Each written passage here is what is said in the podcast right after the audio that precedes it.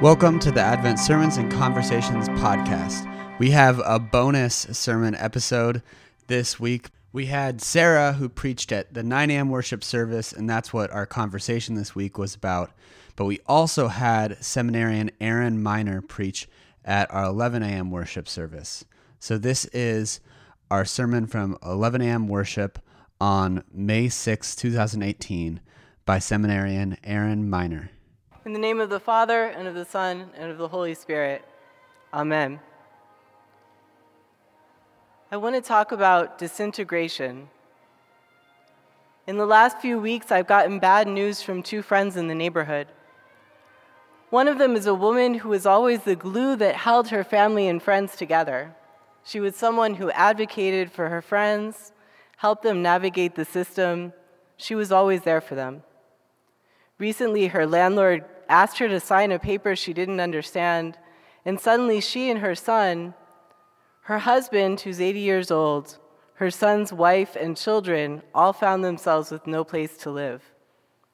Everything she'd worked so hard to hold together came apart.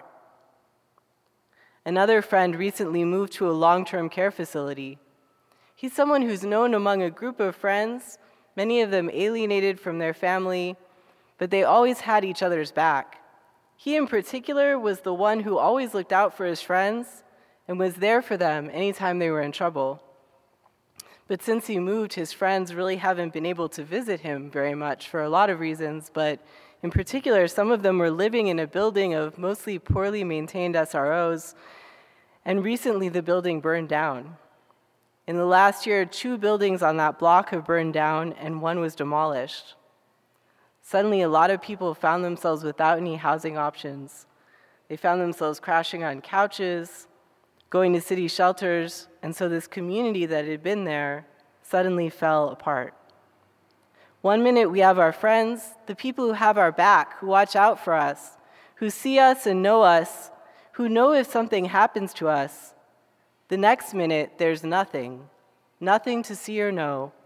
Our home, our place to exist and be, has just disintegrated.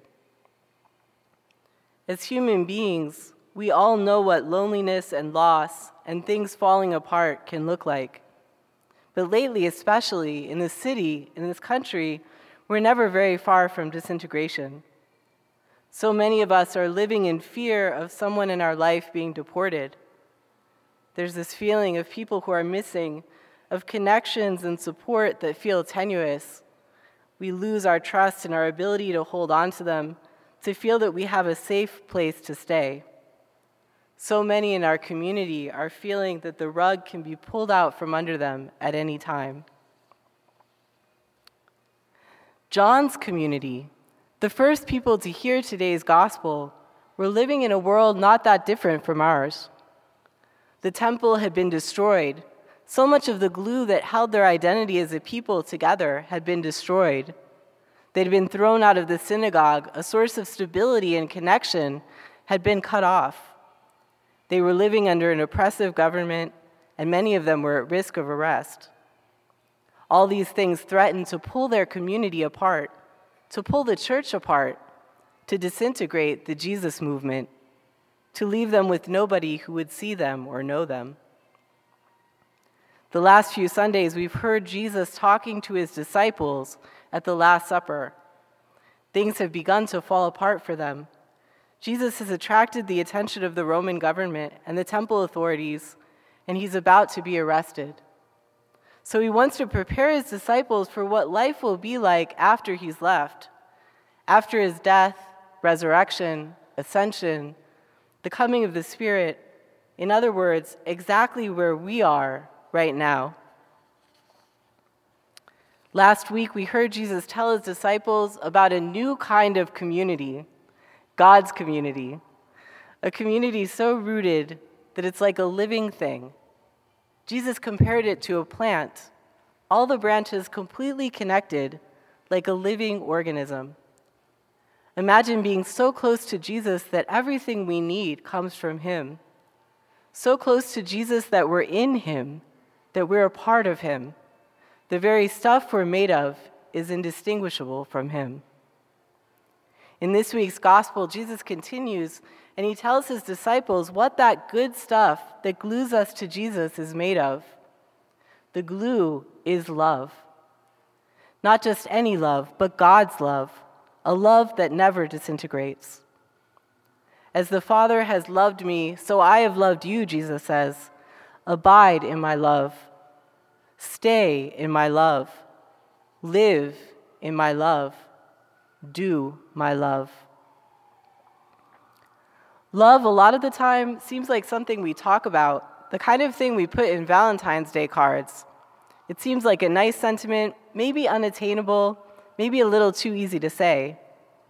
How many of us have been asked to keep putting up with being treated in ways that are hurtful, even abusive or neglectful, because, well, you know, they really do love you? That we need to sacrifice our well being in the name of love. I don't think that's the kind of love Jesus is talking about here. Because he says, Do, do my commandments, do my love. Jesus is talking about love that's active and real and recognizable, the kind of love that looks like having friends. Not just any friend, but a friend who loves us so much he would lay down his life for us.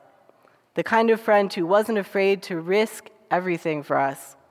Jesus is that friend in the neighborhood who has our back. And how do we experience Jesus' love? We experience it when we love one another. Not the kind of love that's just talk, and not the kind of love that's one way. Jesus isn't talking about charity or improving other people. You know what I'm talking about. The kind of love that real friends have for each other. Friends who respect each other as equals, who want to know each other, who see each other. Friends who have each other's back and look out for each other's needs in times of crisis. The way we love our true friends, maybe our family, Jesus is telling us something completely new. Imagine a community where we aren't afraid to love like that. Imagine living in a community where we aren't afraid to take risks for each other, to work together, to look out for each other's needs in times of crisis. A community where no one can be displaced from their apartment or threatened by ICE without friends fighting for and with them. A community where we have each other's back. A community where everyone is seen and known. I think it can be kind of hard to imagine that. It doesn't sound realistic. We're afraid of getting hurt, of being taken advantage of, of not having enough time or money or energy. And we do need healthy boundaries. But what's sometimes even harder is being able to see each other at all.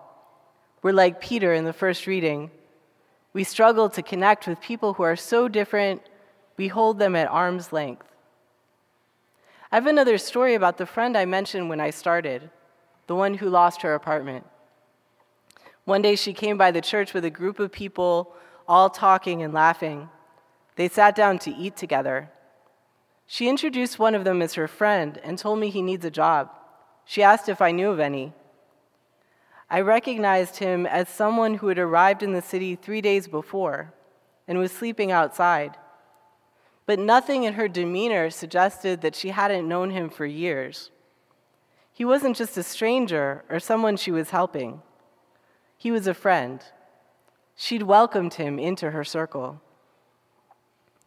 Whenever we gather at this table, Jesus invites us to that kind of community. Jesus promises to have our back.